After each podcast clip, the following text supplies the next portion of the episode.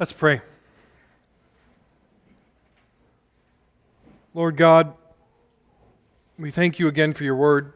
We thank you that in it you speak truthfully to us, that in it you give us comfort for today and hope for tomorrow. Lord, I ask that as your word is preached, that I would preach faithfully, that your word would go forth by the power of your Spirit and give life to your people. It's in the name of Christ we pray. Amen.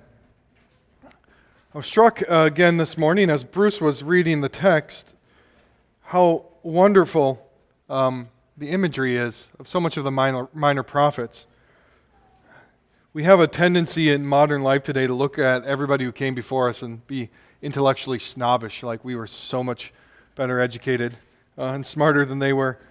And yet, um, you are hard pressed to find anybody who writes with such wonderful imagery today as you do from the, the ancients, including what we find in Scripture. And what we find in Micah 4 and 5 is really a break in the uh, main storyline of the book. As I've said to you over our weeks here, uh, Micah is really a courtroom drama. The Lord is called forward in Micah 1 as a witness against the people of Israel and Judah. And when we get back into chapter 6, that, that trial is going to continue again. And we'll get into some famous passages and verses at that point. But Micah 4 and 5 is kind of an interlude that kind of offers us some hope. Right, chapters 1, 2, and 3 was a lot of judgment, as the minor prophets normally are. And but 4 and 5, we get some hope. We get some promises for the people. And everyone has a vision of paradise. You have a vision of what the good life is. What would be that perfect day, or what would be a perfect family, or your perfect job, or your perfect relaxing evening or vacation, or a perfect world? And we often, as discontent, we are often discontent people. Right? You think the thing you, you've just got is going to be that perfect thing, and then the grass is always greener somewhere else. You're like, now that I have it, it's really not as perfect as I thought it was going to be. And so uh, I want that, that next thing. And that is why many movements or nations or ideologies who offer a path that say, this is the perfect life, right? This is how you can get it. This is why they're appealing. It's also why they can be very, very uh, dangerous because we are all dealing with the syndrome of paradise lost. Right? We've lost paradise. We, we had it in Eden, we had a perfect world, but through rebellion and sin, we lost it. But our hearts continue to yearn for it. We want peace. We want happiness. We want fulfillment. And those things, in and of themselves, are not wrong uh, to desire. We just often go about trying to fulfill them in the wrong way. And this is the reason why ideologies that offer a formula to achieve paradise are both appealing and dangerous. Now, the most obvious example from the last century is the ideology of Marxism in political of idea of communism. Karl Marx argued that in response to the real economic problems of his day, and there were real economic problems in that day, and there are today because, well, this world has fallen. There will always be.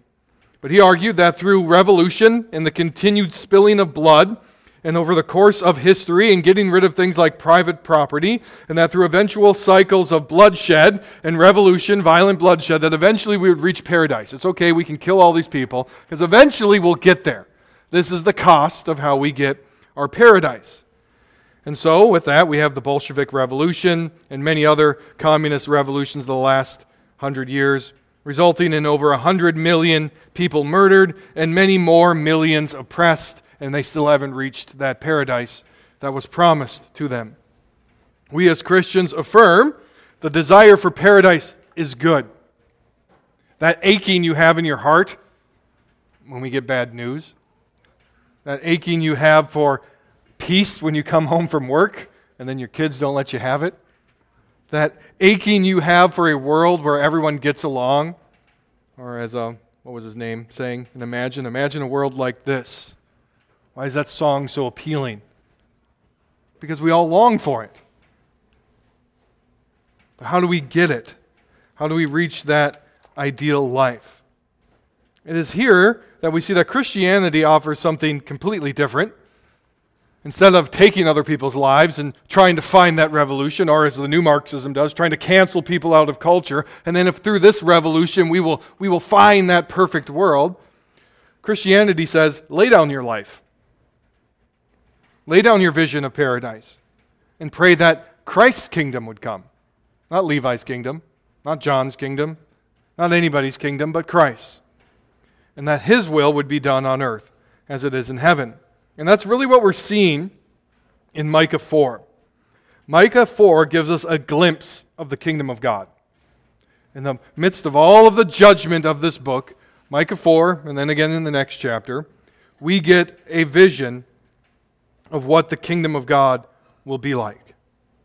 And the hope begins with a rebuilt, reconstituted Mount Zion. If you have your Bibles open, if you look at the verses right before Micah 4, the end of Micah 3, that ends with a description of Mount Zion laying in heaps of ruins. Right? So you move from this picture of God saying, We're going to judge you because your leaders are terrible, and the whole Mount of Zion is going to be like piles of wood stacked upon each other, a desolate, barren place. And then Micah 4 picks up, and we get this It shall come to pass in the latter days that the mountain of the house of the Lord shall be established as the highest of the mountains it shall be lifted up above the hills, and the people shall flow to it. And many nations shall come and say, Come, let us go up to the mountain of the Lord, to the house of the God of Jacob, that he may, that he may teach us his ways, that we may walk in his paths. For out of Zion shall go forth the law, and the word of the Lord from Jerusalem. So Micah says, through the Lord, or the Lord through Micah, that the latter days this is what they are going to be like. Now, that term, latter days, probably gets some of you to sit up on the edge of your seat. It's a loaded term, theological term, and we often think of the latter days as merely the time immediately before Christ's second coming. But the New Testament doesn't speak about the latter times as just the certain period of years right before Christ comes. In fact, it's far more broad than that. Listen to some of these quotes from the New Testament. Paul says this in 1 Corinthians 10 11. These things which were written for you are for our instruction, upon whom the end of the ages have come. 1 Peter 1:20 But he appeared in these last times for the sake of you. 1 John 2:18 Children, it is the last hour. Hebrews 1 2 But in these last days he has spoken to us by his Son. Clearly, according to the New Testament, in some significant way, you and I have been living in the last days since Christ's first coming. Since his first coming, you and I, for 2,000 years, have been living in the latter days. But in these latter days, Micah continues, Mount Zion will be raised up again and become the highest mountain. The nations will come and worship and learn the law of the Lord. Again, chapter 3, Mount Zion, utterly destroyed. Chapter 4, God is going to rebuild Mount Zion, and the nations will come to Mount Zion and worship the Lord and learn his law. This idea of the nations coming in is really at the heart of the mission of God. When God founded Israel, he said that he was going to found them so that they would not become like the nations, but that the nations would become like Israel. That the nations would go to Israel and they would be, that Israel would be a light to the nation. That Israel would be a nation of priests to an unbelieving world. An unbelieving world needs priests so that they can know God. But the problem is, as you read the story of Israel, instead of them evangelizing the world, they were evangelized by the world.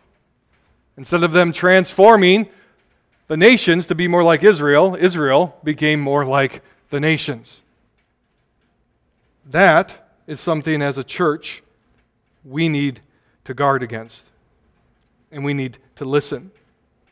So many church movements are about making the church look as close to the world as possible. Then we'll reach the world. The Bible says the job of the church is to make the world more like the church, not the church more like the world. God foretells a time here when the nations will come to Mount Zion and they will come in faith. They will receive salvation. They will hear the word. They will hear truth. And they will know God and his law. Brothers and sisters, that joyous picture we are a partial fulfillment of. Right now, you sitting here.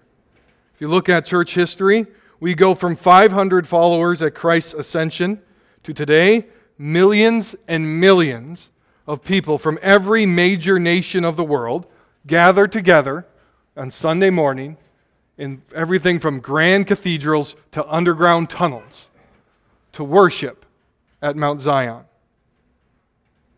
Levi, you may be thinking, you may say, Levi, I've never been to Jerusalem.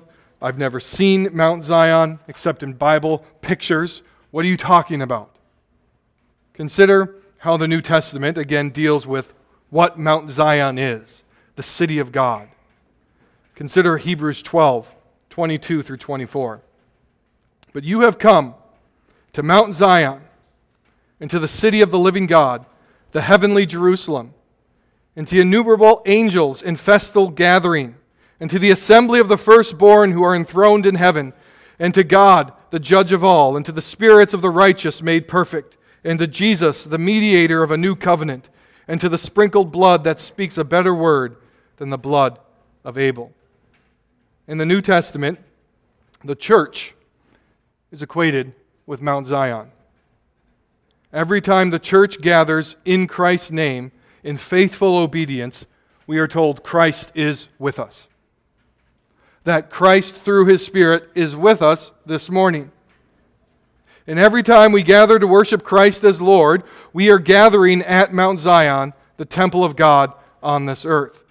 And literally, millions and millions of people from every nation go to Mount Zion every Sunday morning. We live in a time of fulfillment.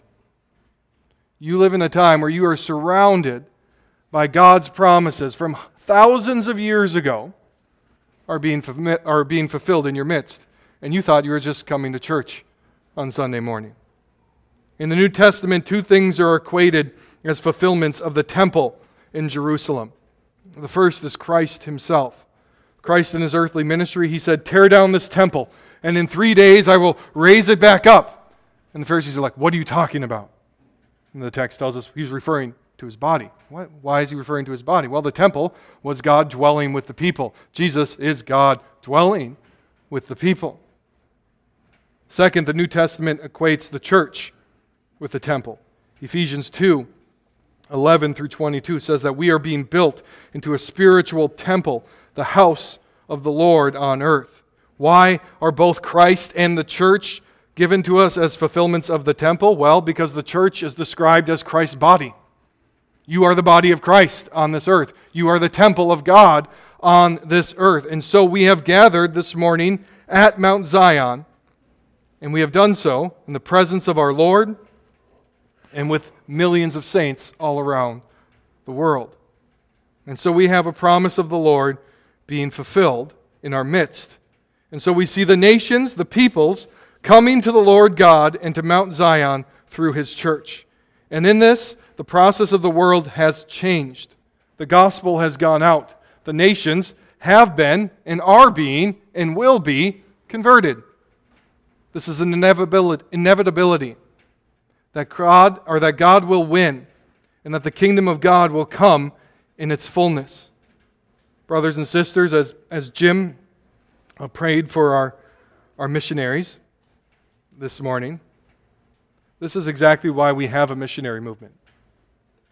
This is exactly why, if you feel called to the mission field, or you know individuals who have, you can go in confidence God has said, the nations will come to Mount Zion.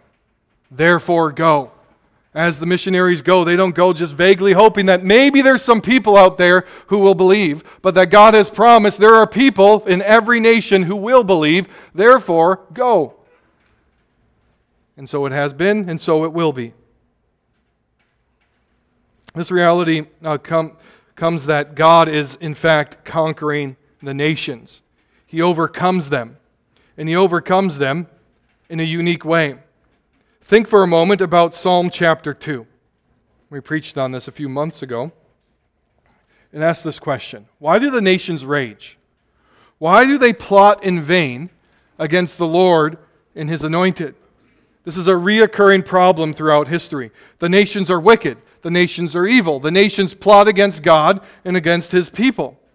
But now consider Psalm 2 in light of Micah 4, verses 3 and 4. He, that is God, shall judge between many peoples, and he shall deci- decide disputes for strong nations far away. And they shall beat their swords into plowshares, and their spears into pruning hooks.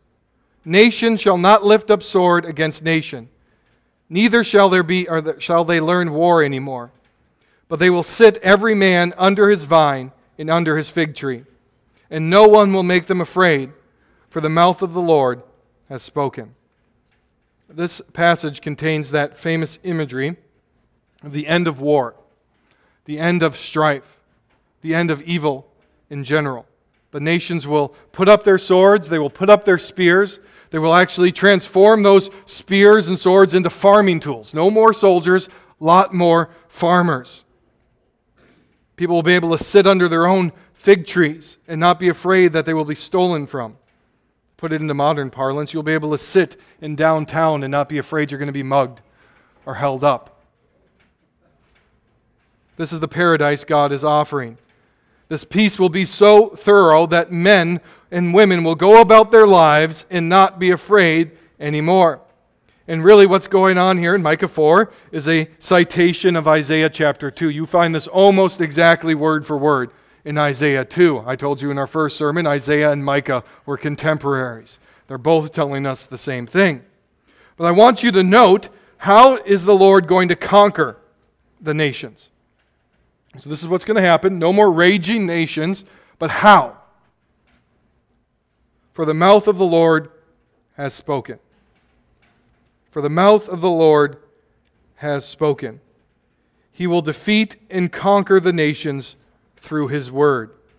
And again, we are struck with the reality that the word word in Scripture is used in two very uh, different ways, or to refer to two different realities. The first is the eternal Word, Jesus Christ. In the beginning was the Word, the Word was with God, and the Word was God. That through Christ, God is going to subdue the nations. And the second way the word word is used in Scripture is to refer to God's spoken word, his written word, scripture. Through the declaring of God, or the declaring of Christ in his word, and by us using words, the nations fall. And so God will bring paradise through Christ and through the preaching of his word. Again, we're brought back to that great commission. Go to the nations, Jesus says, preach the word, teach them to obey everything I have commanded, baptize them and do this, Christ says, because I have all authority in heaven and earth, and I will be with you to the end of the age. And so the nations have been conquered, are being conquered, and will be conquered. All will repent and confess that Jesus is Lord, or they will be defeated by another word of the Lord, the word of judgment. Again, if you read history at all, you read church history at all, you realize that as the apostles spread and the missionaries spread, Rome fell to the word. The pagan tribes of Europe fell to the word. Northern Africa fell to the word. And then we had the modern missionary movement, and people all across this world heard the word, and nations were converted. But there's another word of judgment that is offered to the nations who remain rebellious. In Revelation 19, the rebellious kings and nations gather to fight Christ, and Christ comes down out of heaven with his army, and unlike most generals, he rides in front of his army instead of behind it, and he comes and he destroys them with a sword from his mouth. Jesus does not have a sword coming out of his mouth. It's a picture. It's his words. By his word, he will slay the nations, and they will lose. When the nations are conquered, the kingdom will come and be established in all of its glory. Right now, we see increments of it, we see glimpses of it. But one day, it will be here fully. So, world peace is offered, personal peace is promised. That is the promise of the kingdom, it is the desire of our hearts. But how does it come?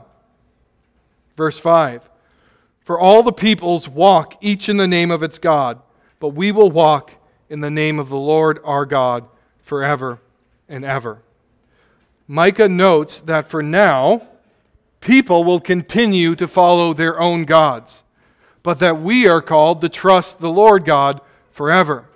That He alone can bring that Mount Zion, that He alone will draw in the nations, that He alone can defeat evil. We look for paradise everywhere else but here from the one who can actually bring it. I'm struck by this difference here. You got Christianity, which is a religion of world conquest. That conquest comes through the preaching of the word. You have Islam, which is a heresy of Christianity. Prophet, Prophet Muhammad said, this is actually what Christianity was supposed to be. The Bible got corrupted. And it is also a religion of world conquest, but not through the declaration of the word, through the sword. Through the sword. We look for the swords to be transformed into plowshares. And this prophecy tells us that God will do it through the declaration of his word as the nations believe in him. There is only one God that can offer this and that is the God of Scripture. To make a perfect world, we cannot turn to ourselves. We need a perfect God. So, why is God, though, telling Israel about this now? Right, the first three chapters of Micah, very dark, very gloomy. Why is this vision given to them now? Consider verses 6 through 8. In that day, declares the Lord, I will assemble the lame and gather those who have been driven away and those whom I have afflicted. And the lame I will make the remnant, and those who are cast off a strong nation.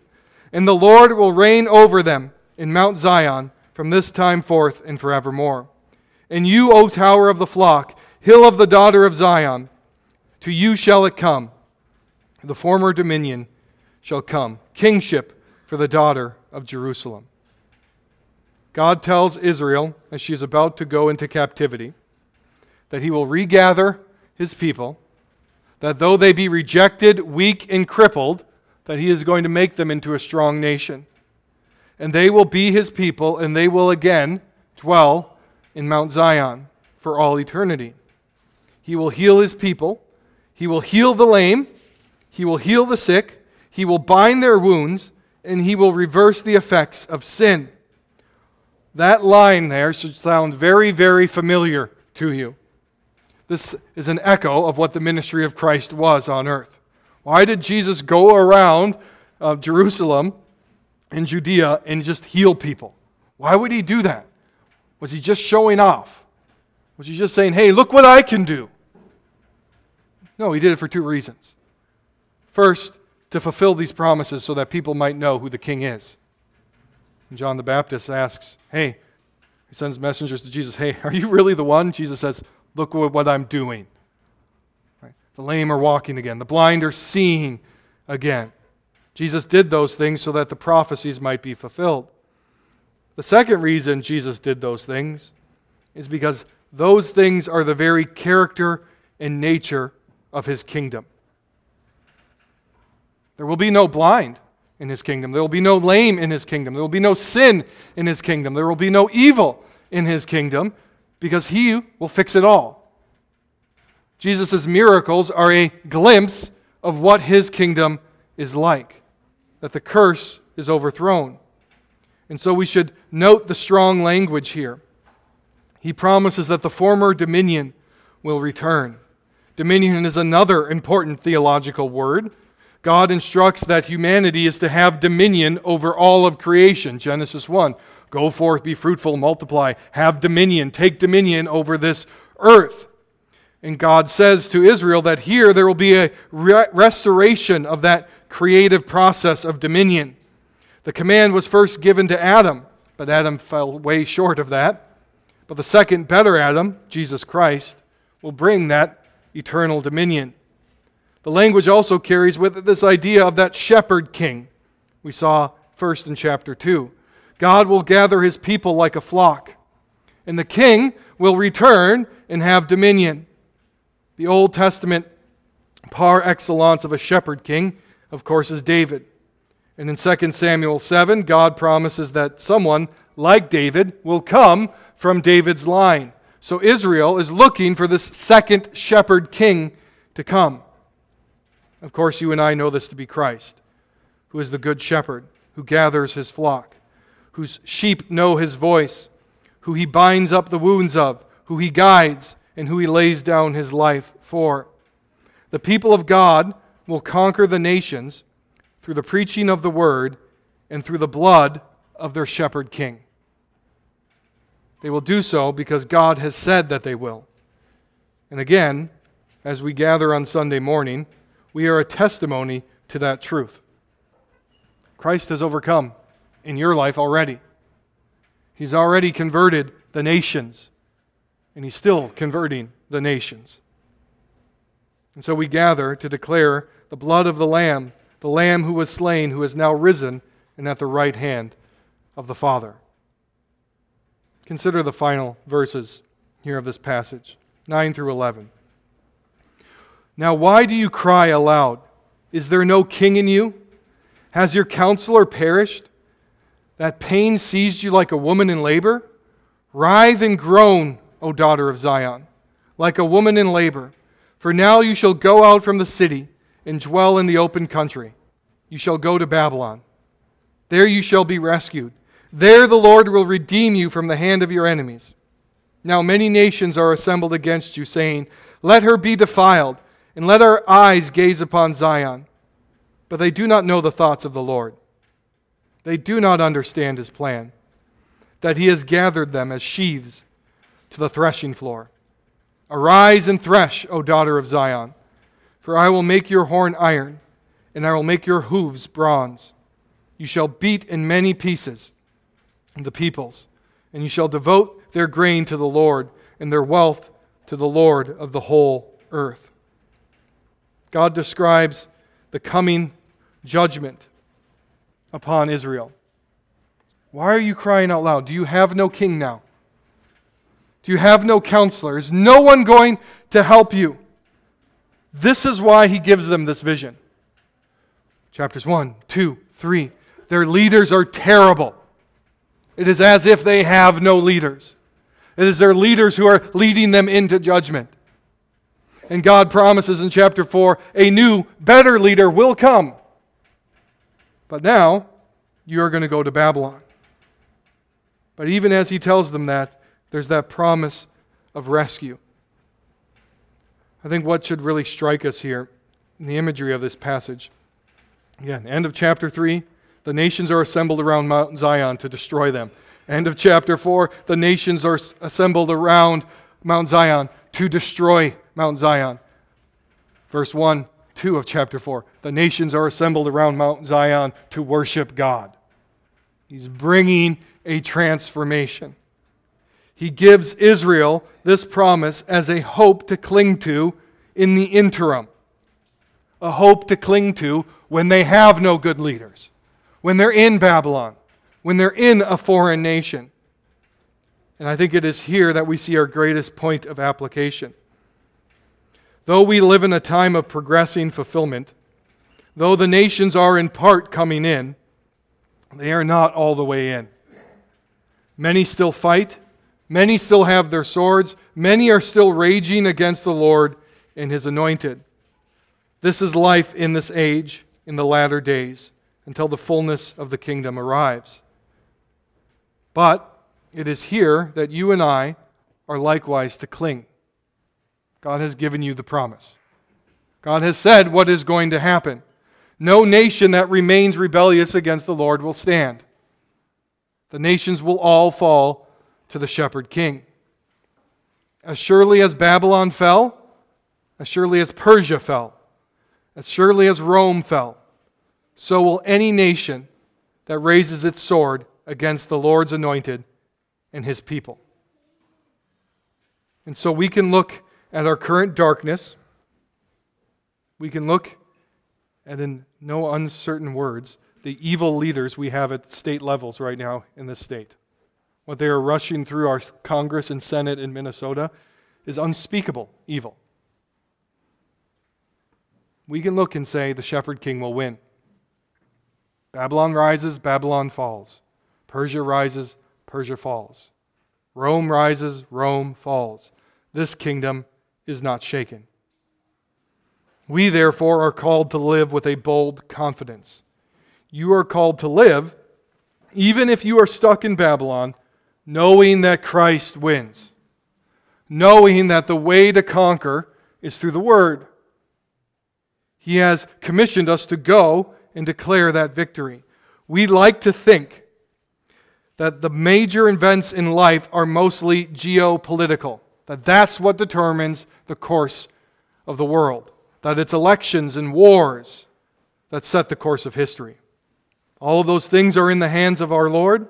All of them are important, but they are not the most important. It is the faithfulness of God's people that transforms the world. It is the preaching and the living out of the gospel that transforms the world. It is the raising up of our children in the fear and instruction of the Lord that changes the world. It is the regular attending of church that changes the world. The daily repenting of your sins to one another that changes the world. The taking of communion and declaring that Christ came, that Christ died, and that Christ is coming again that changes the world the bringing of Christ's message and his lordship into all of life. These things change the world. These small acts of faithfulness is how God moves to bring the nations to Mount Zion, not with their swords, but to worship. By the preaching of his word and by the power of his spirit, God's people, already an odd ragtag group of people from every nation, bring in even more. This may seem like foolishness to the world. It does. And so many empires and nations have already, though, been tossed on the ash heap, ash heap of history. But the nation of the Lord, a strong nation, the church remains. No one in their time thought Assyria would fall. No one in their time thought Babylon would fall. No one thought Rome would fall. The USSR used to keep the United States awake at night and taught kids to hide under desks because of a nuclear bomb, like that was going to help. But the USSR sought to stamp out the church, and the USSR was stamped out. I read several articles this week about how the impending doom of China is on, on the horizon because they're about to go off a demographic cliff because they've killed so many of their children, and their society is about to flip. China is the most heinous offender against the church in our age, and she will fall. Nazi Germany looked like they were going to take over the world, and she fell. The ash heap of history. Those who were once feared and deemed powerful are now nothing but a distant memory. But Mount Zion, the city of God, presses on in encampments all throughout this world. Though she is insulted, murdered, per- persecuted, mocked, and canceled, Mount Zion continues and will not be shaken. It is the city of the Lord, and it is breaking into this world more and more. A kingdom that will never be shaken. Brothers and sisters, that is why Micah 4 is in your Bible. That you might see that, and that you might live with a future and present hope. That God has said, I will do this, and He's already done so much of it, and He will continue to do it. Therefore, don't lose heart. Go forth in boldness, declaring that the shepherd king, He is Lord, and He is Lord over everything. Let's pray. Lord God, we thank you again this morning that you have offered us a picture of your kingdom. May that picture reside in our hearts as we go about our seemingly insignificant chores and daily routines. But may we see those transformed knowing that they all hover around the mountain of the Lord. May we be that type of people, that we would do the small things in faith, and that, Lord, we might see your kingdom advance in our hearts, our lives, our communities, in our world. We pray that your kingdom would come, that your will would be done on earth as it is in heaven. And Lord, that we might be a small tool to help bring that reality more real in this day and age. It's in the name of Christ we pray. Amen.